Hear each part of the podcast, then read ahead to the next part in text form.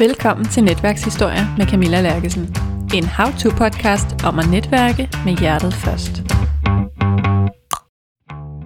Velkommen til det her torsdags nørde bonusafsnit. Til jer, der har lyttet med før, og helt fra start oven i købet, så ved I måske, at øh, hver tirsdag, så deler jeg en netværkshistorie. Og nogle udvalgte torsdage, så kan jeg godt lide at dykke ned i et af de emner, vi har talt om om tirsdagen med en ekspert, en eller anden form for fagperson, der kan fortælle noget om det, vi har talt om. Og noget af det, Charlotte og jeg vi talte om, det var, at det er svært at gå til receptioner. Altså det der med at smalltalke med en masse forskellige fremmede, det er ikke for alle. Så i dag, der har jeg i Ravn, der er lektor på DPU på Aarhus Universitet. Ham har jeg med i studiet, og han ved en masse om small talk og om at gå til receptioner. Og det underviser han blandt andet i hos Jeff. Og han mener faktisk, at vi danskere er pænt dårlige til small talk og til at møde fremmede mennesker.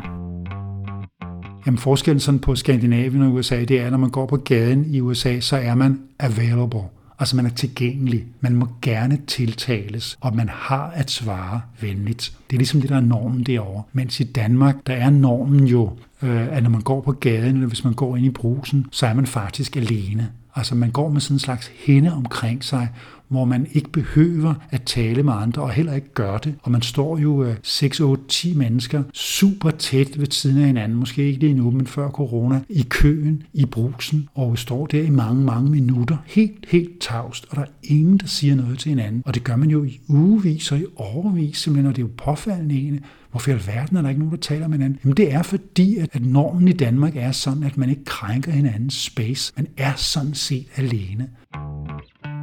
Hvis du lytter med in real time, altså når jeg udgiver, hvis du er en af dem, der abonnerer og får notifikationer, når jeg udgiver et nyt afsnit, så vil du opdage, at det her afsnit det er blevet udgivet rimelig sent på eftermiddagen den her torsdag. Det skal jeg beklage. Til gengæld så har jeg et lille plaster på såret, som jeg afslører i slutningen af det her afsnit, så du er nødt til at høre det til enden. Rigtig god fornøjelse. Velkommen til i Braun. Du er lektor her på DPU på Aarhus Universitet, hvor vi sidder nu. Og øh, i dag skal vi jo tale om netværk og kultur, og om danskernes måde at øh, skabe relationer og smalltalke og netværke på. Og jeg tænker, du skal have lov til lige at fortælle lidt om, hvem du er, inden vi går i gang. Ja, øh, lad mig gøre det. Øhm, altså, som du siger, jeg er lektor her på altså det, der hedder Danmarks Pædagogiske Universitet i gamle dage. Nu er vi et institut under Aarhus Universitet i Emdrup, øh, lige nord for København. Og øhm, øh, her øh, har jeg været en 15 år. Jeg underviser i øh, et felt, jeg kalder for organisatoriske videnprocesser som blandt andet handler om facilitering af videndeling og møder og seminarer og konferencer, og øh, jeg underviser også på en master i øh, trivsels- og øh, ressourcepsykologi. Øh, så det der med interaktioner mellem mennesker og hvordan folk har det med hinanden, mm, har jeg dyrket rigtig meget. Mest, øh, hvad kan man sige, i arbejdsmæssige eller professionelle sammenhænge, men interesserer mig også rigtig meget, hvordan folk omgås hinanden i al almindelighed, og øhm, specielt den der vinkel med facilitering, altså hvordan vi kan hjælpe folk til at få mere ud af deres samvær, både professionelt, men også socialt og sådan i civilsamfundet, sådan at det bliver skønnere at være sammen. Og vi kan udrette det, vi skal, når vi skal udrette noget, eller vi bare kan have det sjovt, når vi skal have det sjovt. Og, og, og i den sammenhæng har jeg altså også tænkt meget over og, og skrevet om, øh, hvad vi gør, når vi, øh, vi går til fester, eller går til øh, øh, netværksmøder, eller går til reception, eller i det hele taget opholder os sammen med andre mennesker, sådan lidt i det offentlige rum, hvor der sådan blandt andet er fremmed, og hvordan vi danskere har det med mennesker, vi ikke kender, øh, folk fra andre kulturer og sådan nogle ting. Det synes jeg er super spændende. Ja. Nu sagde du facilitering nogle gange. Hvad ligger der i det? Ja, facilitering, det er jo den øh, øh, en proces eller en teknik eller en metode, hvor man, man hjælper andre mennesker med at få det bedste ud af deres samvær, ved at øh, kanalisere eller guide deres, øh, deres samtaler, deres drøftelser på en sådan måde, at man, øh, man udretter det, man skal. Så facilitering er altså noget, når man bruger til, til møder og, og gruppesammenhænge og seminarer, øh, workshops, når man skal udvikle og nå og udrette noget. Mm. Og hvad var det, der fik dig til at interessere dig for det her med hvad kan vi sige, øh, nu skulle jeg til at sige relationer, men interaktioner mellem mennesker. Ja, fint. Altså egentlig, at, øh, at jeg, øhm, jeg tog min uddannelse i England og USA, tre år i London øh, med en bachelor, og øh, seks år i USA bagefter, hvor jeg tog min Ph.D. Øh, og det var systemteori og ledelse og organisering og samfundsplanlægning. Men øh, i løbet af det ophold der, så jeg, hvordan englænder først, de tre år der, og så amerikanere bagefter, hvordan de relaterer sig til hinanden. Øh, og det var meget anderledes for det, jeg kom fra, sådan min mm, danske, sådan, ja, han har sagt sådan, øh, jeg var opvokset i Rødovre og født i Jylland, og sådan en ganske almindelig sådan, øh, øh, mm, øh, mm, forstadsdreng, som så kommer ud i verden og ser, hvor, hvordan det foregår, når man står på en pub i England for eksempel, eller bliver inviteret til en, en fest sammen med 50 andre studerende i sådan en lejlighed på 40 kvadratmeter, øh, og det hedder så Bring a Bottle. Så tager man en flaske med, og så står man der sammen med 40 mennesker, man ikke kender. Og det øh, viste sig tit at være en strålende og enormt hyggelig aften, hvor man kom til at snakke med en hel masse mennesker. Fordi englænder, de er sådan, hvad skal man sige, professional outgoing, og de er gode til at, at henvende sig til folk, de ikke kender. Det er de overhovedet ikke svært ved at lave lidt, lidt small talk, som vi danskere jo er kromatære over at skulle tænke på, åh oh, nej, skal jeg nu lave small talk? Men altså, det er jo sådan noget, englænder gør mm, som det nemmeste i verden. Øh, og det samme også med amerikanere for så vidt mm, som jeg opdagede senere. Jamen altså, hvordan amerikanere jo sådan har en kultur med, at, at det nye, det er det, der er interessant. Altså, Mm, fordi det, der kommer hen om næste gadehjørne, det er spændende, og der er altså et eller andet. Og, og det gælder også mennesker. Så når der kommer sådan en ny person ind i lokalet, så tiltrækker man sig sådan automatisk lidt opmærksomhed og lidt interesse. Fordi der er en, vi ikke kender. Ham må vi da hellere hilse på og se, hvad han er for en. Og så slutter vi lidt med ham, og så går vi sikkert videre til den næste. Men den indstilling er meget forskellig fra den danske, som jo er, når man går i byen eller til fest. Jamen, så finder man sammen med det, man kender i forvejen. Altså danskere, de går til fest for at være sammen med folk, de kender i forvejen. Mens amerikanere, de går til fest for at være sammen med mennesker, de ikke kender. Fordi måske er der et nyt job, eller en ny kæreste, eller en ny mulighed på en eller anden måde til sådan en fest der. Så det er en helt anden kultur, man har i de to lande der. Det lærer jeg rigtig, rigtig meget af. Ja. Og hvad var det så, du savnede i den danske kultur? Ja, det vidste jeg jo ikke rigtigt, altså da jeg var ung herhjemme, men, men det var så det, jeg kunne se, da jeg kom hjem efter de der 10 år i mine 20'er øh, i øh, USA. Det var altså den der dynamik og åbenhed og øh, øh, parathed til at møde nye mennesker, og øh, ikke bare være sammen med øh, de øh, fem andre, jeg har taget i byen med nu her i aften, og så er der også seks, der hygger os sammen øh, i byen til en fest eller på et værtshus i, øh, i fire eller seks eller otte timer. Men øh, man tager faktisk i byen for også at møde andre mennesker. Eller når man går til reception eller øh, til familiefester, så er det også interessant, at der er nogle mennesker ud over de der 12, man kender i forvejen. Altså er der 36 andre mennesker, som måske også, det kunne være meget sjovt at snakke med. Og øh, det savnede jeg altså rigtig meget, den der dynamik og åbenhed.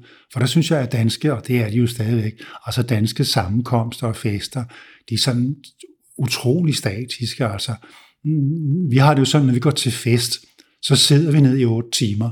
Altså det er jo feste, at danskere fester. Vi har ja. siddet ned i otte timer. Det, det er jo helt vildt. Altså, og det er ikke fordi, det sådan skal være my big fat Greek wedding. Altså det kunne være meget sjovt, sådan, hvor, hvor alle bare danser sådan midt på gulvet hele tiden. Men bare det, at der er lidt dynamik, og man kan henvende sig til nogle andre, og man ligesom kan forlade sin stol og gå et andet sted hen. Det er meget, meget vanskeligt til danske selskabeligheder. Du kan forestille dig sådan noget familie noget, hvor man er til noget et eller andet hos sin tante, eller sådan noget, måske et sølvbrøllup, eller fætter kusinefest, eller sådan et eller andet, hvor man ligesom sidder og spiser sammen i 3-4 timer måske, og så er der så kaffe bagefter. Jeg husker sådan en lejlighed, som, jamen, så er der så kaffe bagefter, og så er vi sådan 40 mennesker, som sidder i sådan nogle bløde stole rundt omkring, sådan nogle små kaffebord. Og så sidder man der, tre, fire, fem personer, og taler en time, og måske to timer og tre timer.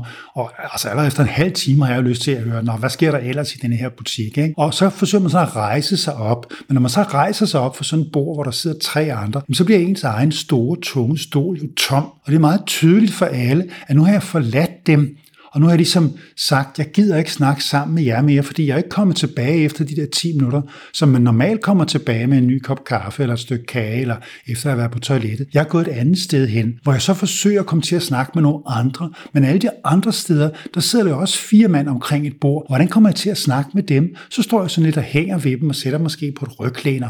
Det virker så meget påtrængende, og imens kan dem fra mit gamle selskab jo se, at jeg ikke sidder hos dem længere, men hellere vil snakke med nogle af de andre, og det er så mærkeligt, og det er så udansk at gøre de der ting, så det er der ingen, der forsøger på overhovedet. Så derfor sidder man til sådan nogle familiefester, bare taler sammen med, med de tre, man sad ved siden af til middagsbordet, og de tre, man sad til siden af ved kaffen. Og så går man lige efter, efter seks timer, og har ikke mødt andre end de seks personer, ud af en store, glade familie. Og det beklager man sig så over i bilen bagefter.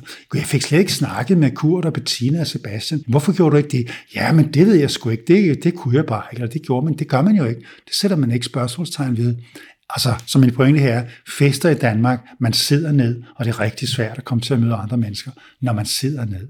Og det er derfor, at det er så skønt at gå på en engelsk pop, for der står man op. Altså grundlæggende, der er en bar, altså sådan øh, skranken op, hvor man får sine drinks, og så er der sådan 4 eller 6 meter tomrum ud fra baren, eller 8 eller 10, et stort lokale foran baren, hvor folk ligesom bare står og hænger ud. Og det er det, der er skønt, fordi så er det meget, meget dynamisk, at man ikke sætter sig ned i et hjørne omkring et bord, som vi danskere gør, når vi er på café eller på værtshus, sådan med en flok venner. Så sidder vi og laver sådan en lille klikke der, mens englænderne, de har det med at stå op og hænge ud op ved baren, og der kan man jo godt stå og snakke sammen med en 3-4 andre, men der er det meget nemt at komme til at tale med andre, for man skal bare lige dreje sig 20 grader, og med to bitte små øh, øh, trin på fødderne, kommer man til at vende sig et lidt andet sted hen, og kan komme til at tale med nogen, der står lidt ved siden af. Og måske kan man efter to minutters samtale med dem, trække dem med ind i den kreds af tre andre venner, man lige talte med og præsentere dem, og her er en ny person, og han har også nogle venner der, og skal vi lige snakke sammen? Og så falder man sådan sammen, sådan nye par bliver dannet ud af de her to vennegrupper på fire og fire personer. Så har vi det måske super sjovt, og måske har vi det ikke. Så tager vi bare videre efter kvarter, lukker os om os selv igen, eller vender os om til den anden side. Meget, meget mere dynamisk. Og lige præcis sådan noget som mennesker, der går på værtshus eller på bar, øh, unge mennesker, der gerne vil møde nogle andre fra øh, deres foretrukne køn. Hvordan i alverden kommer man til det? Det er rigtig, rigtig svært i Danmark. Man bliver nødt til at drikke sig i hegnet, før man får overvindet de der danske hæmninger ved at henvende sig til fremmede mennesker. Altså hæmninger, som man ikke rigtig har i USA og England, fordi det ligesom er kulturelt acceptabelt at henvende sig til en fremmed. Og de der små, almindelige sætninger, man siger til fremmede, de falder altså let over læberne på en englænder eller en amerikaner, eller relativt meget nemmere, end det gør med danskere, som overhovedet ikke kan finde ud af det der. Og det er derfor, det er så svært at gå i byen for unge mennesker, og det er derfor, at altså efterhånden har det udviklet sig sådan, og det er sket over de sidste 10 eller 20 år. Altså det der med, at, at unge mennesker, de går i byen kl. 12, Mm. Og det er fandme sent, synes vi andre. Ikke? Kunne man ikke ligesom gå i byen klokken 7 eller 9, og så få det der sjove med, der kan ske der? Nej, ikke rigtigt, fordi vi skal sidde hjemme hos hinanden og uh, drikke os uh, godt beruset, eller vi mødes måske på et værtshus, og så tager vi lige otte shots, os to, og så kyler vi dem ned, og så er vi klar klokken 11 til ligesom at gå ud og møde verden, ikke? fordi det kan man altså ikke ædru, og der skal være gang i den, før vi kommer. Så kommer man senere og senere til festerne, og også i byen, og så må det jo være ude til klokken 2 og 4 og klokken 6 næste morgen, morgener. Det kan man også klare, når man er ung, men det virker ikke særlig rationelt egentlig. Hvorfor ikke bare komme klokken 7 eller klokken 9 og have det sjovt fra starten af? Men det er det, som er rigtig, rigtig vanskeligt i sådan en dansk kultur, hvor vi ikke rigtig har vaner eller traditioner for at at finde sammen med mennesker, vi ikke kender, som lige med det samme. Det skal der noget alkohol til, og en, en god del, altså en god del arbejde faktisk med at kyle ting indenbords, før vi er klar til ligesom at, at møde verden og bare sådan øh, frit tale med fremmede mennesker. Ikke? Ja, og det gælder jo også voksne. Det er ikke engang ja, kun de det unge. gør det, det gør det præcis. Der er ikke så mange voksne, der går i byen, og så har de måske fundet, eller de har givet op, når de er 40 eller 50, ikke? og så er der børnene, der skal hjem. Så det er mest de unge, der går i byen, ikke? men det er præcis det samme med de voksne, når vi går til fest, eller er til selskabelighed i øvrigt. Ikke? Ja. Jo, jo, men du har skrevet det her med, at det, der ligesom, det tager nogle timer for en fest at komme i gang. Man sidder og venter ikke? på, at den kommer i gang. Og jeg synes da også, jeg kan se, voksenfester, øh, måske ikke familiefester, men sådan øh, jubilæumsfester for eksempel. Ikke? Der går nogle timer, hvor vi sidder pænt, og når folk så har fået nogle øl, så begynder, så begynder der at være dans og snak og på tværs. Ja, ja, det, det er det, altså, og, og det er jo ligesom, jamen det ved vi, at der skal lidt indenbords, før folk føler sig frie nok til at danse, og til at byde nogen op og til at danse, og være de første til at stå på det der store, tomme dansegulv, hvor musikken har kværnet løs i et par timer, uden der er nogen, der tør gå hen og danse, ikke sandt? Fordi det er så grænseoverskridende at være så... Altså det er sådan en anden ting, det der med, hvor fedt, hvor... Det kræver lidt at stå og danse som det første par, øh, eller som man jo gør når man står under seks venner, der bare går ud og danser som sådan på et dansegulv, ikke? Det, det er heller ikke helt nemt. Men ja, altså det kræver noget alkohol, før vi ligesom får uh, smurt interaktionerne. Og der kan man jo godt filosofere lidt over, jeg ved ikke, om der er studier om det her, men altså det her forhold med, at danske unge og danskere generelt drikker så sindssygt meget, hænger det sammen med, at vi er så umanerligt uh, hæmmet socialt med andre mennesker? Jeg ved det ikke rigtigt, fordi det er altså øh, uh, finner og, og svensker og nordmænd egentlig også, og måske mere end danskerne egentlig. Altså vi hedder jo ligesom hedder vi ikke sådan i, i, i Sverige og Norge, det hedder vi i København, sådan Nordens øh, øh, Paris, og sådan ligesom det sted, hvor man tager ned for at slå sig løs og sådan, og det er jo latterligt, når man ser på det med danske øjne, altså fordi danskere slår sig jo ikke løs, for at de har drukket sig en ordentlig kæbe i øret, så det er ikke særlig frit som sådan her andet, det er nemt at komme til alkohol her, og det gør man så. Men der kunne man jo godt spekulere lidt over, tænk hvis det nu var nemmere for os at møde fremmede og øh, finde nogen at danse med, øh, når man var ude, øh, fordi vi ikke var så, hvad skal man sige, kulturelt bundne til vores egen lille venskabskreds, vil vi så drikke mindre. Og det tror jeg er en del af, af årsagen til, at det bliver drukket. Det er jo at drikke sig ud over hæmningerne, så vi dels sådan bare kan have det sjovere med vores venner, men jo også nemmere kan tage kontakt med fremmede og, og lære nogle nye mennesker at kende og, og, og finde hende, der ser godt ud der, og ham, der ser sej ud der. Og, og, og knytte den der kontakt, som man jo gerne vil, når man er ung og er i byen og, og skal finde sig en partner. Ikke? Ja. Hvor stammer den her danske kultur fra? Jeg tror altså, den starter, jeg tror, den stammer fra, altså sådan, øh, Anne Knudsen, der er antropolog og som er redaktør for Weekendavisen, hun skrev en gang en bog, der hed øh, Her går det godt, send flere penge, som sådan om dansk kultur. Og hun beskriver blandt andet, hvordan danskere sådan er vant til at sidde omkring sådan øh, lys og en rødternet du og sådan lys her. Og så sidder vi seks eller otte eller ti mand omkring det her, og så er der mørket ude bag ved os. Og det kommer måske fra, fra de der gårde, som vi alle sammen er vokset op på, på landet, eller vores forfædre, han har sagt, for 200 år siden, at der var ligesom husbunden og mutter, og så var der så øh, fem kaler og fem piger, og det var altså os, der sad omkring det der bord hver eneste aften, og det var knaldhyggeligt, og der havde vi nok i os selv, og der var sgu ikke nogen fremmede, der kom på besøg og bankede på, og måske vi bare fortsat med det der insulære, altså det der øagtige, hvor det ligesom bare er os i primærgruppen. Og det er jo det, der kendetegner altså danskere jo helt vildt, at man får den der primære gruppe, når man er ung, altså i skolen, eller til uddannelsen, eller til den sport, eller den forening, man er med i, når man er sådan i 20'erne. Og det er ligesom de par vennegrupper, man har, sådan set resten af livet. Og så får man typisk ikke sådan store vennegrupper. Altså man bliver 40, det er meget usædvanligt, at man ligesom får 10 nye venner. Man hænger sammen med dem, man har kendt i 10 og 20 år. Og der ser vi altså pigerne fra håndboldholdet. Jamen, vi holder fast ved hinanden, selvom vi ikke spiller håndbold længere. Og, dem, man gik på seminariet ved, og, og, og dem der fra opgangen, som man måske også fik det fedt med, dengang man var ung og alle sammen boede i kollektiver. Vi ses også sådan, eller drengene fra, fra realklassen, eller sådan. Dem hælder man ved, og det er så dem, man ligesom kender resten af livet. Og på den måde er vi meget trygge ved gruppen.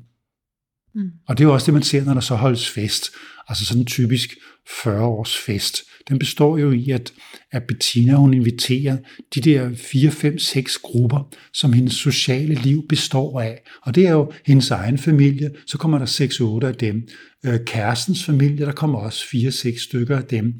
Så er der, så er der netop øh, øh, dem fra håndboldholdet, og, og så er der dem fra uddannelsen, og så er der måske en lille flok fra folkeskolen, og, og så er der måske en eller to kredse mere. De kommer så, og så får man de der fester i øh, gruppesædning, hvor, hvor de her grupper, efter måske at være blevet blandet ved hjælp af en bordplan til middagen, og når så den er færdig kl. 10 eller 11 eller 12, så rejser man sig op og suger sig sammen i de der grupper, man kender i forvejen, og sætter sig i de der vennegrupper, og øh, så bliver det rigtig sjovt, fordi nu kan jeg endelig komme til at snakke med dem, jeg har set det sidste halve år, eller hvor længe jeg nu ikke har set dem her.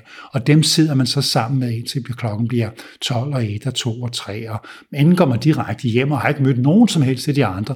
Og det var det inde jo som regel ret ked af, fordi hun har inviteret alle de her glade mennesker, også fordi de må lære hinanden lidt at kende, fordi hun har sådan et forfængeligt håb om, at alle mine venner er jo dejlige mennesker, og de skal alle sammen lære hinanden at kende, og ville ikke være skønt, hvis de gjorde det. Men det sker altså ikke. For vi går ikke sådan øh, spontant hen og siger, goddag, du må være en af Bettines øh, venner, er du ikke? Øh, nej, jeg er hendes svigermor. Eller det gør man ikke. Det er så svært at gøre de der ting. Så vi har de der lidt isolerende fester, hvor man ikke rigtig er for at hilse på andre end dem, man kender i forvejen, fordi vi er så vant til den der gruppe tilhørsforhold. Det er så vigtigt for os at have en gruppe, og vi elsker at være i grupper. Ja. Og nu kan jeg ikke lade være med at sidde og tænke her som øh, frøken introvert. Og der er helt sikkert også nogen, der lytter med, for der er mange, der følger mig netop af den her introverte profil. Der tænker jeg, er vi nødt til det der med at møde nye mennesker? Er det vigtigt? Altså, fordi jeg elsker de der fester, hvor hvor man bare holder sig til dem, man kender. Jeg sidder altid, når jeg kommer til fest, og krydser lidt fingre for, at det er den slags fest, jeg kommer til. Og når det så er en, der har tænkt, ej, jeg laver lige en blandet uh, seating plan, og jeg uh, laver lige nogle festleje, så tænker åh, oh, nej, så tror jeg, jeg lige skal på toilettet, mens de fikser det, så kommer jeg tilbage, når vi kan sætte os tilbage. Ja, altså så du har det bedst ved at være sammen med gruppen? Det har jeg. Jamen det, det må man jo også respektere, at sådan er der mennesker, der har det. Og øhm, Øh, og der vil jeg sige som facilitator, eller man kan sige festarrangør, man skal ikke tvinge folk til at være sammen med, med nogen, øh, som de ikke vil være sammen med. Men, men mit gæt er, at Altså at den der introversion mm, har noget med generthed og ligesom, hvordan kommer man i lag med et fremmed menneske, fordi mm, du kan ikke fortælle mig, at du ikke har været på rejser og faldet i snak med en mexikaner eller afrikaner i et tog, som du var lidt generet ved at snakke med først, men så har det været en fantastisk samtale, I havde på en time, eller I hængt ud en aften, eller sådan et eller andet, Og det at møde et fremmed menneske har vist sig at være så fantastisk, at man siger, wow, hvorfor sker det ikke noget oftere?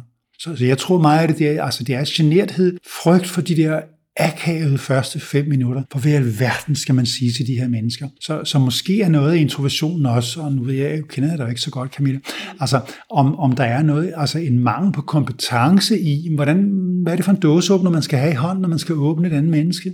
Hvordan skal man ligesom komme ind og se, hvem er du? Du er da sikkert et skønt menneske. Skal vi lige finde ud af, hvad der er inde i os? Altså uden at man er komplet åndssvag, og det synes man tit, som, som sådan lidt tilbageholdende, at det er sgu mærkeligt og åndssvagt, at, at, at nærme hinanden en dåseåbne på den der måde. Hvad fanden er du gang i? Altså, man tænker lidt, sæt dig ned og slap lidt af, og sådan reagerer man jo også, hvis man møder sådan hysteriske mennesker, der er ekstremt ekstroverte, som for eksempel nogle amerikanere er. Det får man bare så meget så nok af, for det er så overfladisk, synes vi danskere. Men der er jo også folk, som, som er opmærksomme og øh, er gode til at lytte og, og spørge, og ligesom finder ud af, hvad har du gang i, og hvad har jeg gang i, og har vi noget til fælles her? Er der nogle oplevelser, nogle erfaringer, eller noget humor, vi har til fælles, hvor vi kan komme til at snakke og man så finder ud af, at det her fremmede menneske står måske og snakker med en hel time, og tiden flyver bare, fordi vi står bare og smiler eller griner sammen hele tiden. Og det er jo fantastisk at kunne det. Ja, og jeg tror, jeg er lidt splittet, ikke? for jeg laver den her podcast, der handler om netværkshistorier. Historier om de gange, vi har mødt mennesker, der gjorde en forskel i vores liv. Og tit er det jo mennesker, vi ikke kender. Så dem kender jeg jo, ja. og, øh, og kan mærke og har været i. Men når jeg, når jeg ikke rigtig overgår det, så tror jeg også, det med tanke på alle de gange, hvor jeg har brugt en hel fest på at fortælle med nogen, der slet ikke sagde mig noget, og tænkte, de timer kunne bare have været brugt bedre alene derhjemme. Ja. Det var ikke det værd. Nej. Og men, det var men, der mange af jer også. Skal vi ikke tale lidt om det? Jo, fordi kan vi? det, jo, altså, fordi det der med at møde fremmede mennesker, det er jo ikke bare at møde dem. Altså, jeg deler det op sådan i tre ting. Det er, hvordan møder man et fremmed menneske, hvad i alverden taler man med vedkommende om, og hvordan får man afsluttet det. Det er det der med at afslutte, som vi lige taler om her. Fordi der er ingen, der siger, at du skal snakke med et menneske, der ikke giver dig noget i mere end 10 minutter. Og så kan du bare gå. Men hvordan går man fra et menneske, man lige har indledt en samtale med? Det er super, super svært. Mega svært. Ja, og der vil jeg lige minde om, hvordan amerikanere gør.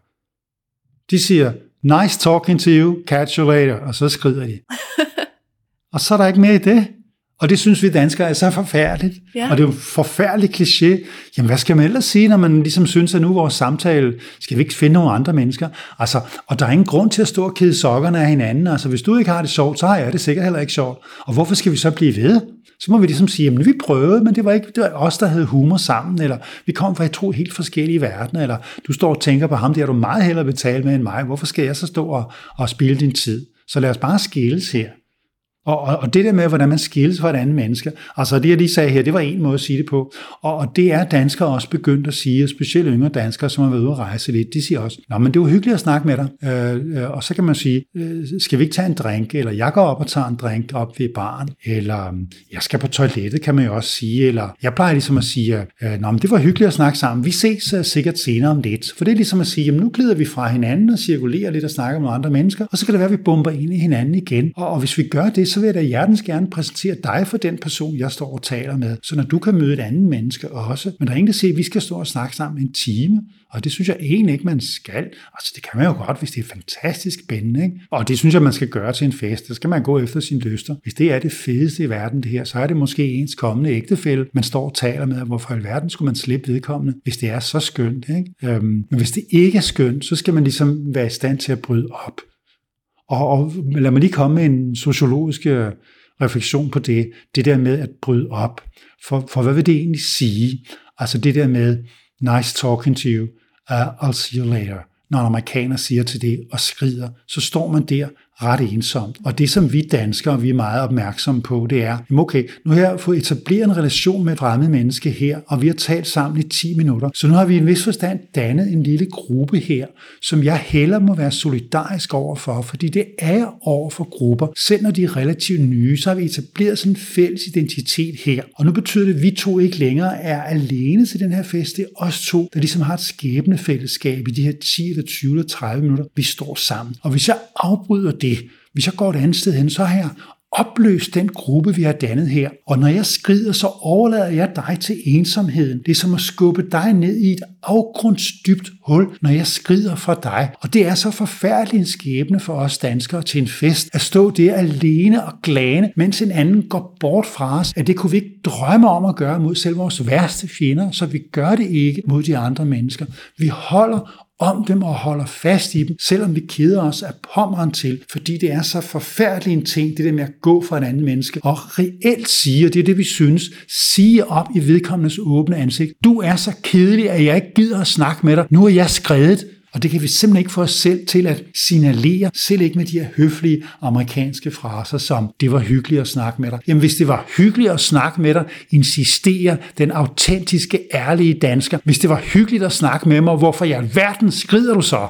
Fordi vi danskere kan ikke det der lidt overfladiske sociale snak, hvor man ikke lige siger det er allermest ærlige hele tiden, men kommer med en lille hvid nødløgn, fordi nu skal vi altså videre her. Fordi vi danskere, og det er sådan et levn fra, og du er ikke gammel nok til at vide det, men jeg er, jeg kan huske, hvordan det var der i øh, 70'erne, altså med, med øh, oprør mod borgerskabets normer det var super, super vigtigt, fordi det vi havde dengang, det var den der opstyltede borgerlighed, hvor man konverserer og øh, siger pæne ting til hinanden og lyver hele den der facade, som øh, det borgerlige samfund øh, bestod af. Og ungdomsoprør, som kom sent til Danmark faktisk først i 70'erne, bestod rigtig meget af at sige farvel til de der borgerlige normer, og i stedet for at være ærlige og direkte og autentiske og komme hinanden ved. Hjemme på mit ungdomsværelse, øh, der skulle vi komme hinanden så meget ved, at jeg tog øh, benene af stolen og øh, lagde madrassen på sengen ned på gulvet og anskaffede mig et lavt bord, så vi ligesom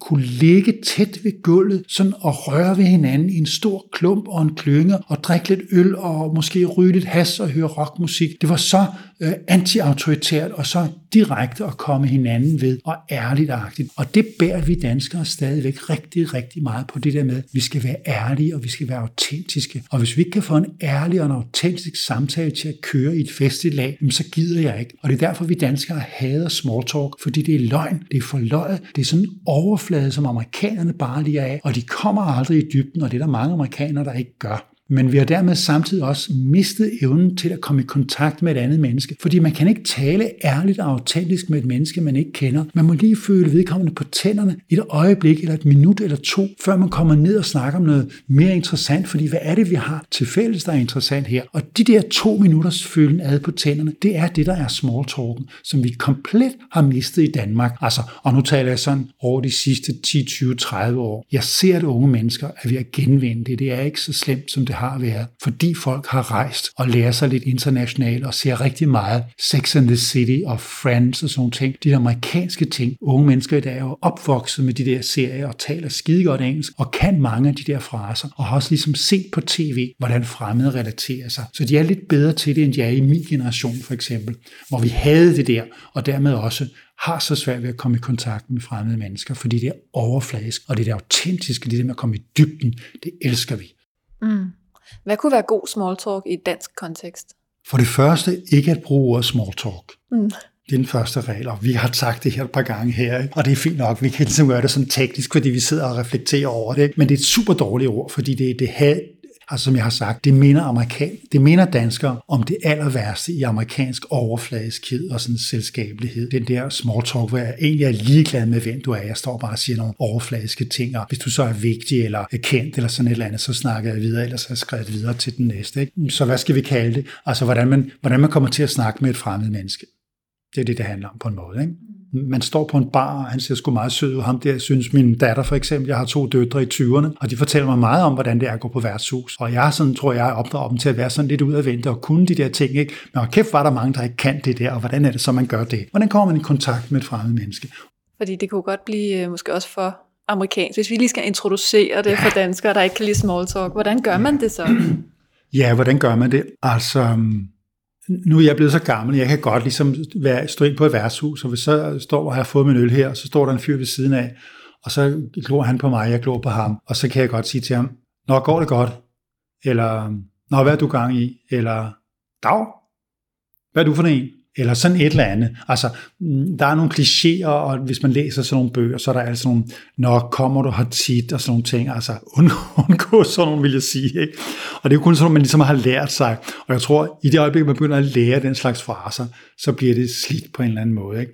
Så jeg vil hellere ligesom sige, jamen der står et andet menneske der, og øhm, hvis du har mod til det, og, og det er jo ikke altid, man har det. Man kan jo være komplet ædru, eller hvis jeg sidder og læst hjemme hele dagen, og så skal i byen og, og alene for eksempel. Ikke? Det er sgu svært at være ude af vend på den måde der. Ikke? Øhm, men lad os nu sige, at jeg går til en, øh, til en, øh, øh en, en reception sådan i forretningsmæssig sammenhæng, altså med arbejde, eller øh, man er til en konference for eksempel. Øh, jeg går, har været til mange konferencer og har skrevet og forsket i konferencer. Der er jo tit receptioner øh, i forbindelse sådan sidst på eftermiddagen eller en fest om aftenen, og så hænger man så ud bagefter, hvor alle for så vidt har en slags fællesskab. Øh, så øh, hvad er det, man, øh, man siger der? Altså nu spørger du mig direkte, hvad siger man? Hvad er god small talk? Ja, hvad er god small talk? Altså et åbningsspørgsmål, som siger, øhm, altså, og igen, nu kommer det til at lyde lidt åndssvagt, men altså, man kan jo, man kan jo simpelthen bare spørge, hmm, øh, har du smagt på maden her, eller øh, øh, hvordan kender du verden, eller hvad synes du om det sidste oplæg, vi hørte her? Eller øhm, øh, du ser også ud som om, du kommer langvejs fra, eller hvad er din forbindelse med de mennesker, der er her? Eller øhm, jeg prøver på at finde noget, som, som passer ind i sammenhængen. Mm. Og, og det her, det var sådan en mere arbejdsmæssig sammenhæng. Hvis man står på et værtshus som sådan, øhm, jeg vil sgu ikke påstå, det er nemt, men altså, dag, øh, jeg hedder Ib, så ved den anden, at vedkommende skal sige, Dag, jeg hedder Louise. Og så kommer, og jeg husker faktisk en reception, jeg var til, hvor jeg sagde sådan noget til sådan en, øh, jeg tror det var en person fra Østeuropa, en yngre kvinde, hvor jeg siger, Hi, my name is Ib Brown. Sådan siger jeg mit navn på engelsk. Og så sagde han, Hi, og så sagde hun sit navn. Og øh, så sagde hun, Are you having a good time? Og så sagde jeg, Yes, I am. Og så øh, gik det sådan en sekund, og så kiggede hun på mig og sagde, now what? altså ligesom, hvad skal vi så snakke om? Præcis. Så meget self-conscious, ikke? Og så grinede jeg sådan lidt, og så vandt vi på et eller andet. Så tror jeg, vi snakkede sådan lidt meta om, ja, her står vi jo ved et, uh, ved et, uh, et uh, bord, en, buffet, og skal finde på noget at snakke om. Um, så, så, så Camilla, er du med i det? Altså, hvad der, hvad, der, hvad der ligger for? Altså de eksempler, jeg gav med der, som, altså den med vejret, den vil jeg ikke tage, men altså, det kommer sgu lidt på, hvem man taler med. Hvis man taler med en, en, en voksen meget voksen mand eller kvinde, så vil de acceptere at tale om det her fantastiske solskin, det har været i dag, eller det forfærdelige regnvejr, der forhindrer os i at komme frem til tiden. Øh, det er okay også. Øhm, altså, det, det handler om her, det er jo, at man ligesom har, har, har blikket rettet imod det, der er det væsentlige. Det er at finde ud af, at det er et interessant menneske, der står her, og hvordan kommer vi til at øh, snakke om et eller andet, som er interessant. Og det kan vi ikke umiddelbart, øh, øh, for jeg kan ikke røbe øh, dybe, væsentlige ting ved mig selv, eller spørge et menneske, jeg overhovedet ikke har etableret kontakt med først, om, altså, øh, synes du også, det var enormt pinligt derinde til sidst under oplægget, da der kom det der spørgsmål? Øh, nej, det synes vedkommende måske ikke, for det var hendes datter, der stillede spørgsmål eller sådan et eller andet. Ikke? Så, så vi skal lige føle hinanden anden først, og det er jo det, øh, de der åbningsbemærkninger tjener til, det er til at sige, jeg er ikke farlig, og det tror jeg heller ikke, du er. Så, så vi siger noget, som ligesom indikerer med, med vores venlige øh, spørgsmål eller øh,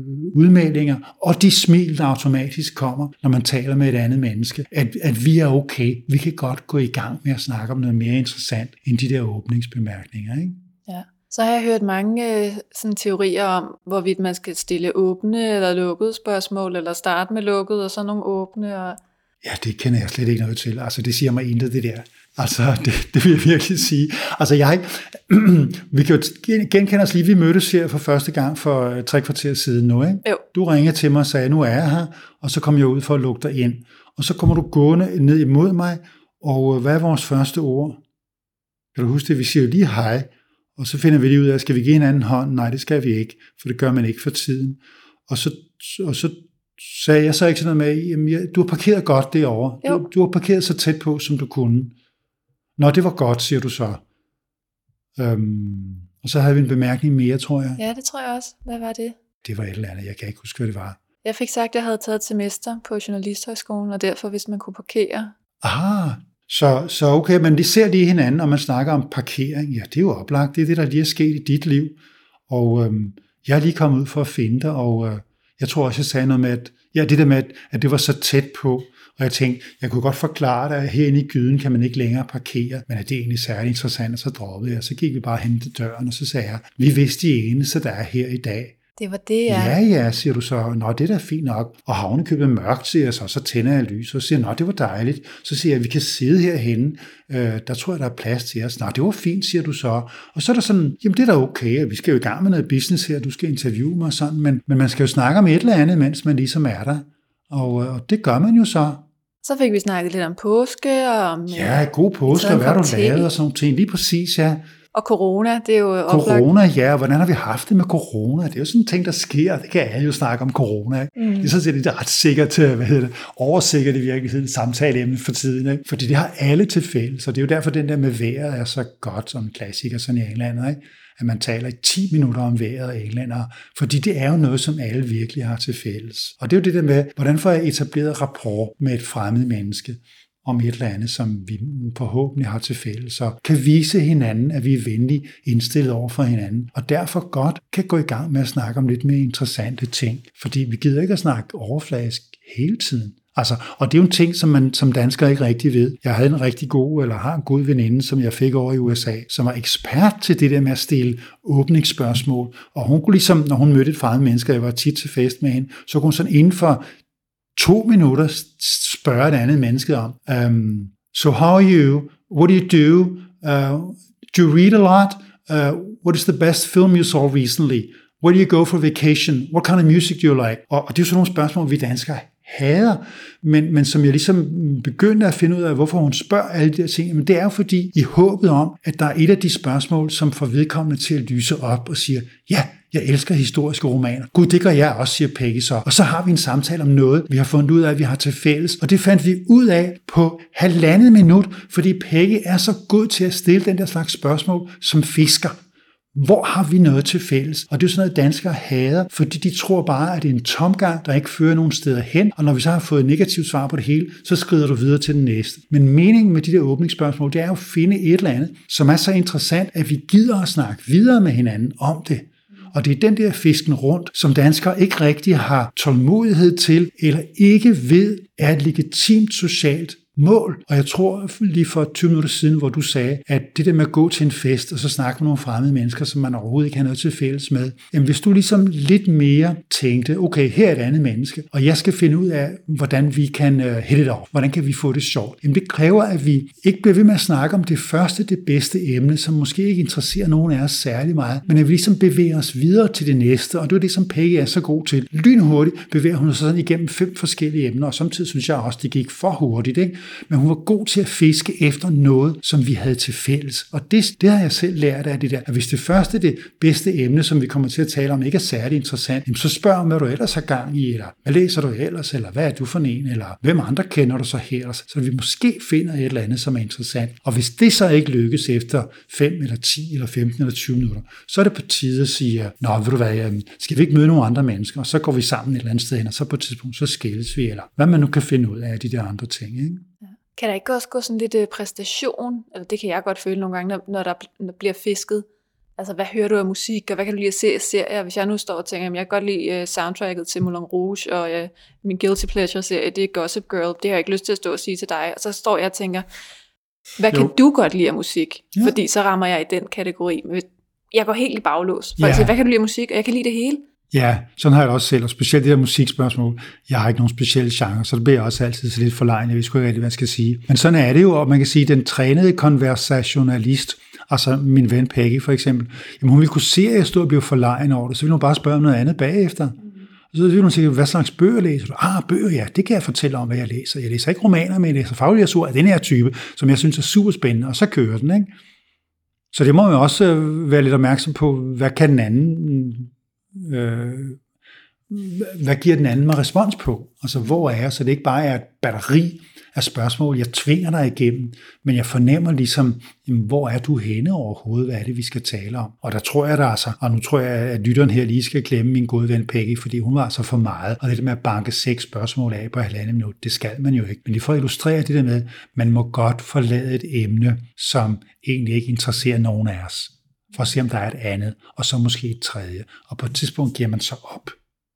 Og, og, og der, jeg tænker, der er to ting i det, fordi enten så kan man blive ved med at snakke med et menneske, fordi vi har fælles interesser, og så er det fedt. Eller også så er det egentlig lige meget, hvad man snakker om, fordi vores humor er umiddelbart sådan, at vi står og smiler med hinanden, og måske ovenikøbet står og griner, næsten uanset hvad det er, vi taler om. Og det er sådan nogle mennesker, det er fedt, synes jeg, at finde til et selskab, hvor det bare er sjovt at stå og snakke om ligegyldigt hvad, fordi vi tilfældigvis har humor sammen. Ikke? Men det er jo ikke alle mennesker, man har det med. Og der skal man samtidig være indstillet på, og det var den anden ting, jeg tænkte på dig til den fest der. Jamen måske har du stået og snakket med, med en person i to timer, og så med en anden person i to timer, og så er du bare så fyldt op med ligegyldig snak, at du går hjem.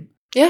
Ja, men hvis du i stedet for har sagt farvel til vedkommende efter 10 eller 20 minutter, og på den måde bevæget dig igennem 6 eller 8 eller 10 personer, så har du garanteret mødt nogen, som du synes var så fede at snakke med, at du måske gerne ville se dem senere hen, og I udviklede telefonnummer, eller fandt ud, at I skulle mødes om den der fælles interesse, I fik. Og det er det, jeg selv tænker, når jeg går til reception. Jamen altså, det koster at fiske rundt her. Altså det, det, de fem første, jeg møder, det er måske ikke, det, der tænder der ikke rigtig noget imellem os og, og der har vi bedst tjent med begge parter bare at gå videre til den næste. Men på et tidspunkt, så kommer der måske nogen. Eller man er til en hel reception, hvor det ikke skete, så tænker man, okay, måske næste gang. Mm. Men det kræver altså, at man tør øh, tage kontakt med nye mennesker. Ja, jo, og man kan sige til dem, der synes, det er super svært måske, eller øh, tidsspil at gå til de der receptioner, kan man også sige, så kommer man hurtigere igennem dem, der er med i dag, og hvis der så ikke var nogen, der var interessante, så kan man jo gå. Ja, det er rigtigt. Det kan man. altså hvis man kan klare så mange, altså det, det, det kræver nok noget, hvis der er, hvad skal vi sige, mindst 30 til en reception, at bevæge sig igennem så mange mennesker. Det tror jeg nok ikke rigtigt, man kan. Nej, så kan Men man altså, måske lige tage, tage et udpluk. Jamen det er det. det, var, det var prøven. Jeg husker faktisk en, en min ekskones øh, gode ven, øh, vi var til en, var det en barnedåb, hvor der er sådan 30-40 mennesker, ikke? og øh, der er sådan en time eller to før maden, fordi vi kommer sent i eftermiddag. Og på den der time eller to, der er sådan set rundt og snakke med dem alle sammen, og lige hilse på dem alle sammen, og, øh, og finde ud af, at da vi sætter os til bord, så har jeg sådan set mødt dem alle sammen, og nu er jeg klar til at gå hjem, for der var ikke noget. Det er sådan lidt strengt, ikke? Så sætter man sig til bord, og så, så finder man ud af, at de er sgu meget søde alligevel, det her. Ikke? Men altså på den måde kan man jo godt ligesom være lidt opmærksom på, hvad er det, der sker i det her lokale, og finde ud af, hvad, øh, hvor er der noget, som jeg gerne vil bore lidt dybere i. Ikke? Men, men det kræver, at man, man tør sige dag. Mm. Og, og det kan man jo sige, ved mange fester, der er det jo sådan, at man, at man er blandt de første, der kommer, så går man rundt og, og siger dag til dem, der er. Ikke? Og det holder man så op med typisk, når der er kommet 20 eller sådan noget, fordi så bliver det for meget på en måde. Ikke? Mm. Ja, og så øhm, lige om lidt, så skal jeg have sådan nogle opsummerende råd, men der er lige noget, du sagde i telefonen, da vi lige talte sammen sidst, om amerikanere og det offentlige rum, som vi måske lige kunne runde en gang. Ja, det kan vi godt. Altså, fordi det var det der med, altså nu vi taler om receptioner og fester, men der er også andre steder, hvor man i princippet kunne møde hinanden. Og det er sådan øh, på gaden, eller i et supermarked, eller i bussen, han er sagt, eller sådan offentlige steder. Og, og det vi taler om der, det var min erfaring med, med amerikanere, hvor nemt det er, det tror jeg også danskere har oplevet, når de er ude at rejse, hvor nemt det er at falde i snak sådan med amerikanere, sådan, sådan på 7-Eleven eller et busstopsted eller sådan. Øh, at, øh, og, og jeg har en amerikansk ven, som, som, som også har boet i Norge, og han siger, jamen forskellen sådan på Skandinavien og USA, det er, når man går på gaden i USA, så er man available. Altså man er tilgængelig, man må gerne tiltales, og man har at svare venligt. Det er ligesom det, der er normen derovre. Mens i Danmark, der er normen jo, øh, at når man går på gaden, eller hvis man går ind i brusen, så er man faktisk alene. Altså man går med sådan en slags hende omkring sig, hvor man ikke behøver at tale med andre, og heller ikke gør det. Og man står jo 6, 8, 10 mennesker super tæt ved siden af hinanden, måske ikke lige nu, men før corona, i køen, i brusen, og står der i mange, mange minutter, helt, helt tavst, og der er ingen, der siger noget til hinanden. Og det gør man jo i ugevis og i overvis, simpelthen, og det er jo påfaldende egentlig, Hvorfor i alverden er der ikke nogen, der taler med hinanden? Jamen det er fordi, at, at normen i Danmark er sådan, at man ikke krænker hinandens space. Man er sådan set alene. Og det er lidt skræmmende på en måde. Og nu selv, jeg har boet i Dragø i 17 år, og havde børn derude og spillet badminton og tennis, og lært rigtig mange mennesker derigennem at kende som voksne. Og jeg kunne ikke gå fem minutter i, øh, i den gamle by, eller nede i brusen, uden at møde nogen, jeg kendte, og sige hej, hej. Så flyttede jeg ind til Østerbro, øh, på Nordre Frihavnsgade, hvor det er en kæmpe gade. Jeg kan jo gå derinde i en halv time frem og tilbage mellem butikkerne, uden at møde et eneste menneske, jeg kender, og på en måde føler man sig super, super ensom, selvom det jo virkelig er folk, der er fyldt med overskud og garanteret kanon dejlige og søde mennesker, der går derinde og har gang i alle mulige spændende ting i deres liv. Jamen, vi taler bare ikke sammen. Jeg overhørte på amerikanere tale sammen i S-toget om det her, og sådan en af dem sagde, ja, at danskere snakker ikke med hinanden i S-toget. Og så sagde den anden, ja, well, it's a cultural thing. They just don't talk to each other. uh, og det var sådan, altså med den der sædvanlige høje stemme, som amerikanere taler med i, uh, i offentlig transport. Ikke? Og det gør de jo netop i øvrigt, de indskud her. Hvis jeg tænker, hvis, jeg, hvis nogen af jer har altså, uh, uh, overvejet det, hvorfor, hvorfor det er, at, uh, at amerikanere taler så højt. Det gør de jo, fordi de gerne vil demonstrere over for andre, at vi sidder altså ikke og taler om jer. Så derfor hæver man stemmen, for ligesom at tydeliggøre, at vi taler ikke om jer, men vi taler sådan om et eller andet, whatever-agtigt. Ikke? Og, og, og den, amerikanere har jo på den måde ikke noget imod at blive tiltalt eller tale med andre i det offentlige rum. Men altså, det synes vi danskere er. Altså, det er jo nærmest kun mennesker, der er psykotiske eller i svare, altså psykologiske vanskeligheder, som taler med fremmede mennesker i bussen. Ellers så holder vi virkelig vores øh, facade. Ikke? Mm. Og det, det er sgu ærgerligt. Jeg, jeg tænker samtidig, jamen, ligesom det der med, at vi er vant til at være i gruppen, og det der med, når vi møder et, et andet menneske og får etableret en lille gruppe, som vi ikke vil forlade, så er der en gruppe på to, altså er vi på en måde en gruppe på en, når vi går sådan ud i det offentlige rum, ikke, hvor der bare er mig. Ja, der var noget, jeg lige kom til at tænke på, da vi talte tidligere, øh, med det her netop med, at når man kommer ind til en fest, og det første menneske, man taler med, så er man ligesom en gruppe. Og det føles også lidt som om, man, man er det resten af dagen, synes jeg, fordi nu har vi talt sammen, at vi var ligesom etableret. Og det slog mig bare de mange, mange gange, jeg er startet på nyt studie. Det har jeg også været rigtig dårlig til, og derfor er jeg også droppet ud. Fordi jeg ligesom godt vidste, den her, den første jeg taler med, det er den. Den hænger ved. Du hænger på vedkommende resten af tiden. Og derfor gik jeg og så det an. Og så nød alle de andre at lave en gruppe. Og så var jeg bare the odd one out. Every damn time. Og det ja, var faktisk sjovt. rigtig svært at starte på studiet. Ja. Og det slog mig, det er den mekanik der. Ja. Jeg skulle lige se, hvem er det, jeg gerne vil hænge sammen med, og så kom jeg bare for sent. Wow. Ja, det er meget interessant. Det har du nok ret i. Nu har jeg aldrig prøvet at starte et studie i Danmark, og, men jeg kender jo mange, der har, men der er ikke nogen, der har beskrevet det så præcis, eller sådan, som du siger det der, men det er vel meget almindeligt, må det ikke? Jo, det tror jeg. Det tror altså du siger, når man møder op til studiet, de mennesker, man hænger sammen med først, etablerer sin egen inerti, og momentum, og, og så bliver man ved med at hænge sammen med dem. Man kan ikke forlade den lille gruppe, man har etableret på de første 5 minutter eller 30 minutter, og gå over i en anden gruppe. Mm. Fordi så forlader man den person. Ja, og det er jo rigtig slemt første misser studiedag. man ud på de andre grupper, man også skulle have været med i. Ja. Hold da kæft. Og derfor er det så vigtigt at tale med den rigtige først, eller hvad? Præcis. Ja, det oplever jeg. Gud, det er forfærdeligt. Det er jo i hvert fald en refleksion, jeg lige sad og Jamen, gjorde det, mig det, her. jeg tror, det er så rigtigt. Men jeg har øh, en del erfaring, fordi jeg er droppet ud af samtlige studier, fordi jeg faktisk havde, jeg aldrig kom ind i nogen gruppe, fordi jeg stod udenfor og kiggede. Ja. Fordi du, er- du, mm, der var en slags loyalitet til de første, du, eller den første, du, du mødtes med. Jeg eller også så holdt jeg det meget kort, for netop ikke at sige, uh, vi er ikke altså helt en enhed endnu. Jeg skal lige nå at se de andre an. Ja. Men så havde de andre lavet enheder, og så endte jeg bare med ikke at have nogen. Ja, jamen det kan jeg godt kende. Altså, øhm, altså m- men en rusperiode skulle jo egentlig øh, komme ud over det, skulle det ikke? Altså, fordi der er vi grupper på kryds på tværs mange gange, ikke? Eller Jo. tænker du på den første forelæsning, man træder ind i, og hvor sidder man? Nej, jo også det, men også første dag, ikke? hvor sætter du dig i den der forsamling, der altid er, hvor alle skal sige deres navne. Og hvor, øh, hvem sidder du så sammen med i pausen? Og som regel, dem du sidder med i pausen, det er, den næste, det, det er de samme, du sidder med i næste pause. Ja, hvorfor? Ja, fordi så kender vi nogen, ikke? Så er, Ja. vi, øh, så er det Ja. dem, vi går hen til. Ja, altså, og den kender jeg fra det der med, at man er til kursus et eller andet sted i fem dage, ikke? Ja. eller til konference i to dage, og så sidder man på det samme sted. Ja. Og det er en dødsejler. Altså, og der siger jeg også, når jeg faciliterer sådan nogle ting, så siger jeg, tag jeres happengud, fordi efter frokosten skal I sætte jer på et nyt sted. Ja. Og det siger jeg bare til folk. Og, og dem, der partout vil sidde sammen, de sætter sig bare ved siden af hinanden igen. Men 90% er lykkelige for det, fordi dermed får de licens til ikke at sætte sig det samme sted, fordi ingen tør sætte sig et nyt sted. Og det er også sådan, jeg kender lidt mere i klasselokaler, mm. altså jeg kan huske det, sådan ligesom, der hvor man sidder første dag, der sidder man de næste 400 dage også. Ja. Fordi man ikke vil sidde på en andens plads. Ja. Fordi man er bange for ligesom at forstyrre noget, som de har gang i og sådan nogle ting. Ikke? Det handler også lidt om, altså om mod, der kan man jo sige til sig det skider jeg sgu da hul i. Altså jeg sætter mig der bare et nyt sted. Og så den person, der sad der, må finde sig et andet sted. Og det gør vedkommende så. Ja, ja, ja altså det er de rigtigt. første par gange kan man godt gøre det, synes jeg. Det er ligesom, der er man selv bange for et eller andet komplet fiktivt, for de andre, de satte sig jo også bare tilfældige steder, og det, det er usandsynligt, at alle de andre synes, det er det fedeste sted at sted, der hvor jeg sid, sted at sidde, der hvor jeg sad første gang. Det var jo bare et eller andet sted, jeg satte mig. Og jeg tror, det er en anden, ja, jeg ved sgu ikke, det er, en, en anden angst for at, øh, at, at gøre noget socialt upassende ved andre mennesker. Ja. Nå, men det er super interessant. Altså, um, det er jo katastrofalt. Og siger du lige frem, at det har fået dig til at droppe ud af studiet, at det socialt ikke fungerede de første fem minutter?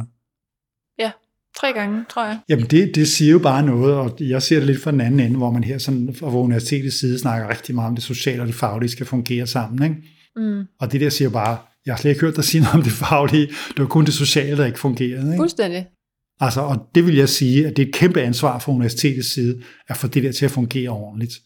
Og, og det har man hidtil delegeret til ruskurset og de der berusede sammenkomster. Men det kunne også være noget med, hvordan faciliterer man samværet omkring forelæsninger for eksempel. Siger man til sine studerende, jeg vil gerne have, at I sætter et nyt sted efter pausen, og finder to nye mennesker, I ikke har talt med før, og tale med i en lille trepersoners gruppe, stående ude på øh, siden ved trapperne eller ude i gang i et kvarter om de her ting. Sådan noget kan man jo gøre, det er sådan noget, jeg gør rigtig meget af. Ikke? Fordi på den måde kommer man til at lære hinanden at kende. Og man kan også sige til folk, nu giver jeg en lille opgave her, en ret nem opgave, som I synes er sjov, sandsynligvis. Så giver jeg folk en opgave, så siger jeg i frokostpausen, øh, der vil jeg gerne bede om at sidde sammen med de to andre mennesker, I lige har talt med, men som I ikke kendte før, i frokostpausen, om det her emne. Find et sted sammen og sidde jer tre. Sådan jeg ligesom dikterer, mm. og det må man jo typisk ikke, hvad folk skal lave i frokostpausen, men rigtig mange er glade for at få sådan en diktat, fordi det betyder, at de kan sidde et andet sted og gøre noget andet, end de plejer at gøre. Altså alle dem, som ikke er tilfreds med, hvordan de har tilbragt de sidste fire frokostpauser, fordi de ikke kom med i en god gruppe, eller kom til at sidde et mærkeligt sted, eller sådan et eller andet. Ikke? Ja, præcis. Og det kan man klare som facilitator eller som underviser. Og det synes jeg, der er virkelig, altså og jeg bliver kun bekræftet i, hvad du siger, det er kæmpe behov for at facilitere det sociale omkring en uddannelse. Ikke? Jo. Jo, og jeg skrev jo faktisk en kronik om, øh, det var så at være introvert, men, men der var rigtig mange andre introverte, der kunne genkende det samme, det her med, måske lige at være lidt langsommere på aftrækkeren, ikke? ikke lige at få talt med sidemanden, og så nåede alle de hurtigt at få dannet nogle grupper, og så var der en masse, der stod sådan lidt tilbage, og, og måske også godt kunne se på hinanden, hvis vi laver en gruppe, så kommer vi aldrig ind i de andres klub. Nej. Men, øh, men der er flere studievejledere, der faktisk har skrevet til mig siden og sagt, at de bruger den artikel til at lave om på introperioden nu. Så fint. Så fint. Så, øhm, så der har måske været noget. Ja, Mm. Og det synes jeg bestemt også er et kæmpe ansvar. Du siger studievejledere. Mm. Ja, det er så fint. Til at finde ud af at organisere det sociale omkring mm, højere uddannelser på en anden måde. Ja. Og, og det er der behov for, fordi det typisk er forelæsningsbaseret, ikke store hold.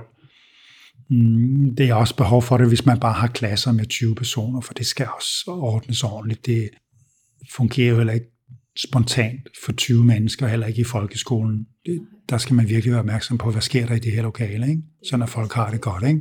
For ellers bliver, er der bare fire, der bliver mobbet, og syv, der er udenfor, og så er der så 10, der har det fedt, ikke? men de andre 10 har det ikke. Ja, præcis. Hvis vi skal øh, afslutte med sådan et opsummerende godt råd til, for at holde det omkring netværk, hvad er det så, man skal gøre til de her klassiske netværksarrangementer, som en reception eller konference? Ja, det er svært for mig at sammenfatte, fordi øhm, jeg sendte jo en tekst, der hedder 26 gode råd til receptionsgængere, så jeg har faktisk rigtig mange af dem. Mm-hmm. Øhm, fordi umiddelbart har jeg lyst til at sige, gå til en reception med åben pande, altså ligesom indstillet på, at øhm, du skal have det sjovt, og du skal sikkert snakke med 4, 6, 8 personer. Men det er jo svært for den person, som ikke bare naturligt stiller sig op og plapper med fremmede mennesker. Hvad er det så præcis, man skal sige? Øhm, og hvordan skal man gøre det? Mm, men altså, et råd, jeg samtidig giver, det er, at, altså, og det er corona svært, fordi det er at stikke hånden frem og sige, dag, jeg hedder Ibraun. Altså, det, øhm, der er aldrig nogen, der afviser en fremstrakt hånd, og det kan jo godt være, at man gør det herefter. Måske kunne man stikke en albue frem, og så sige, dag, jeg hedder Ibraun. Så ved den anden, hvad der skal ske, og det er, at man skal sige, dag, jeg hedder Cecilie Jørgensen. Øhm, og så melder næste spørgsmål, hvad skal man så snakke om derefter? Men altså, på engelsk er der et godt spørgsmål, der hedder, What, tell me your story.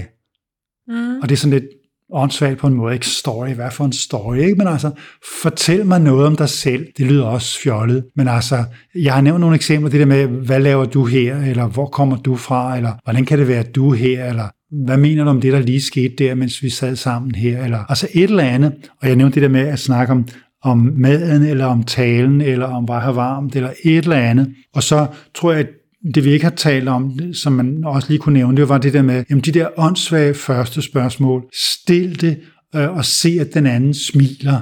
Og hvis ikke, så, øh, så kan du bare gå, hvis ikke vedkommende smiler, fordi så er det hans egen skyld. Men øh, stil et spørgsmål og øh, få det svar, og så stil et til opfølgende spørgsmål, og så fortæl noget selv. Fordi man skal ikke stille et andet menneske 10 spørgsmål, fordi så er det bare vedkommende, der står og plapper om sig selv i 20 minutter, og det, det gider man ikke at høre på. Men man skal også fortælle den anden, husk at spørge mig om noget, og det gør man ved at fortælle noget om sig selv. Altså volunteer som information, ikke?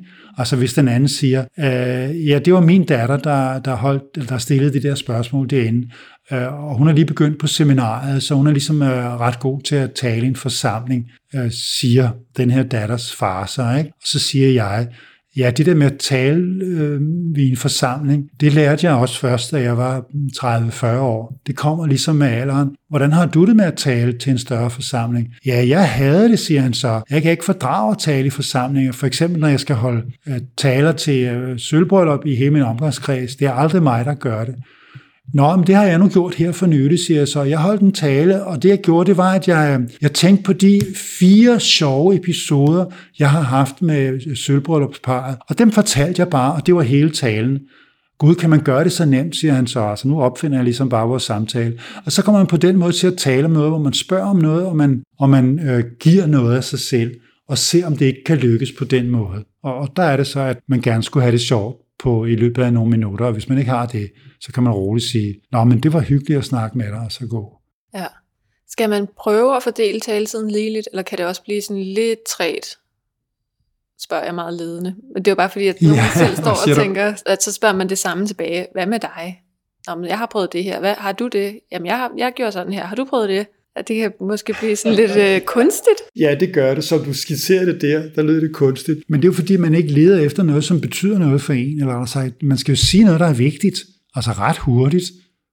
Altså som er en tanke, som et eller andet, man, altså der, der berører en, som man synes, det er vigtigt, det der med at kunne tale offentligt. Og så stille sig op og, og, og stille et spørgsmål efter et oplæg. Det er da meget godt gået, hvis man er 27, og der sidder 100 mennesker derinde. Og det var det, din datter gjorde.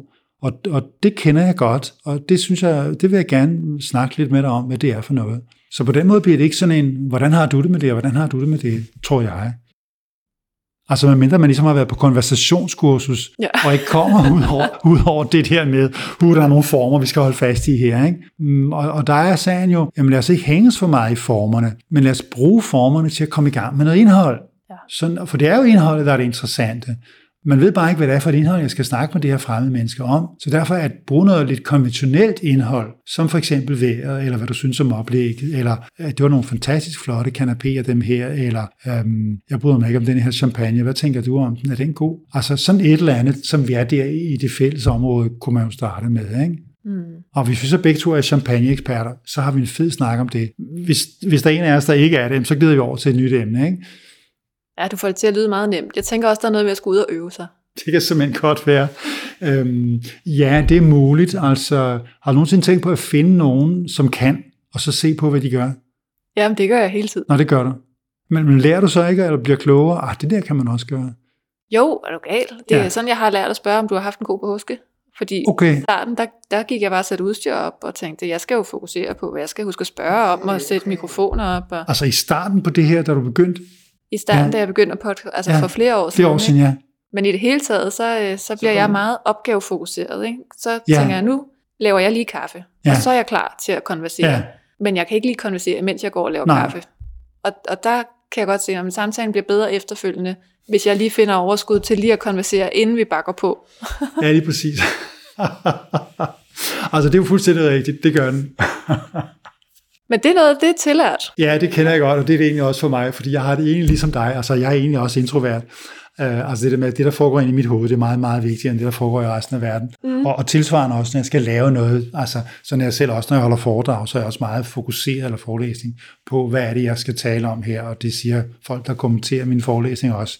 Du er lige lovligt optaget af, af dig selv og dit indhold her. Prøv lige at kigge ud på folk og se, hvordan de har det og sådan noget. Ikke? Mm. Så det skal man lære sig lidt af. Gud, ja, der sidder 100 mennesker der, og de har det på en eller anden måde. Måske skulle man lige forholde sig til det. Ikke? Og så lærer man sådan efterhånden ligesom at, at smile lidt og spørge sådan lidt uformelt til dem, der sidder på første række, og forsøge at bløde forsamlingen en lille smule op. For det giver en bedre læringsmiljø i det hele taget. Ikke?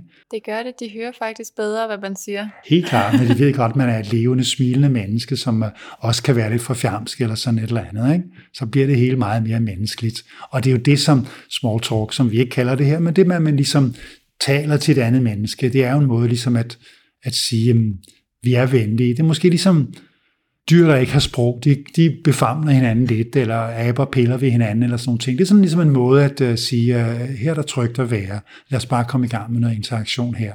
Sådan, sådan, det er sikkert det, som, som den der indledende samtale tjener til blandt mennesker. Ikke? Mm. Så kommer vi alligevel til at tale en time. Jamen, sådan er det. Hvis man nu skulle, øh, det er så bredt det her emne, jeg bliver ved med at tænke, hvad kan man runde af på? Hvad kunne være et godt opsummerende takeaway? Hvad tænker du? det ved jeg simpelthen ikke, du. Altså, mm, jo, altså en sådan, øh, en pegefinger, jeg selv fik øh, hørte for nogle år siden, som jeg synes opsummerede meget godt. Noget af det, vi talte om med grupper, de danske grupper, det var en, en kollega, en facilitator-kollega, som sagde, at når hun var i et fællesskab med andre, så var hun meget opmærksom på dem, der ikke var med i det. Og det synes jeg egentlig er meget smukt.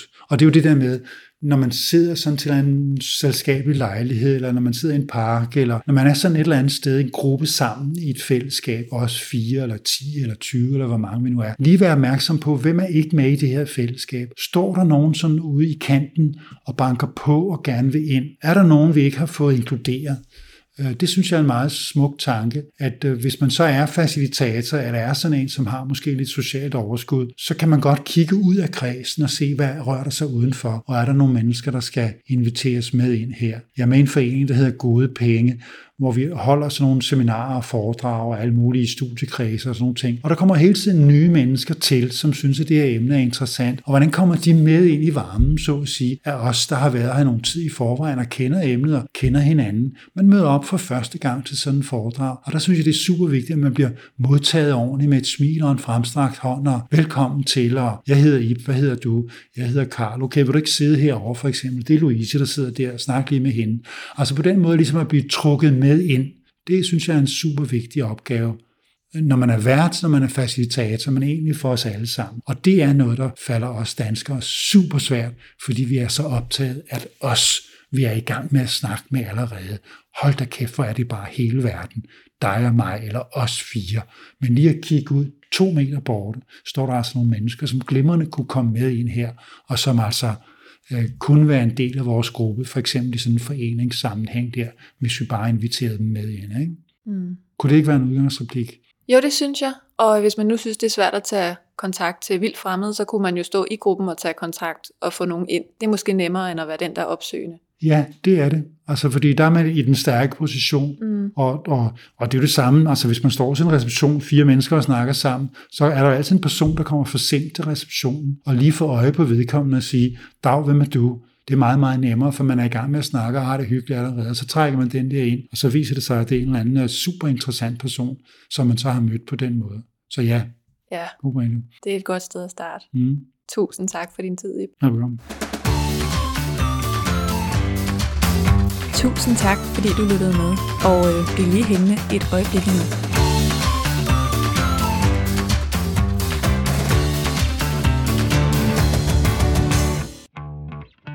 Jeg lovede dig et plaster på såret, og det kommer her. Fordi denne uge, der får du ikke bare to afsnit af netværkshistorier. Du får faktisk tre afsnit, for der kommer et til enten fredag eller lørdag. Og nu tør jeg ikke love, om det bliver det ene eller det andet, fordi det her det er udkommet så sent på dagen, så jeg skal ikke øh, sige, at det kommer fredag, hvis det først kommer fredag aften. Men derfor en opfordring til at trykke på abonner-knappen, så du får notifikationer, når der kommer nye afsnit. Fordi nogle gange, så kan jeg godt finde på at lave et lille bonusafsnit, ligesom det her torsdags nørde bonusafsnit, og ligesom det, der kommer. Ugens tredje gæst er fremtidsforsker Anne Skar Nielsen, så det kan altså godt betale sig at abonnere og få besked, når det her nye afsnit det kommer ud. Vi taler selvfølgelig om fremtidens netværk, og Anne forklarer, hvad det vil sige, at vi lige nu er ved at gå fra tribal mode til planetary mode, og hvad det egentlig betyder for vores netværksstil. Tænk at leve i den tid, ikke? Tænk at leve i den tid, hvor vi er på vej ud af det der, at vi skal slå de andre. Vi plejer at sige, at det er ligesom at spille Matador, ikke? hvor du har sådan en spilleplade, der hvor det hele kører rundt i ring. Og så gælder det bare om at få købt rådhuspladsen og bygge et plastikhus. Og når vennerne kommer på besøg, så bonger du dem for så meget husleje, at de går konkurs. Altså i Matador, der ender du som Palle alene i verden. Ikke? Du har vundet, når alle de andre har tabt.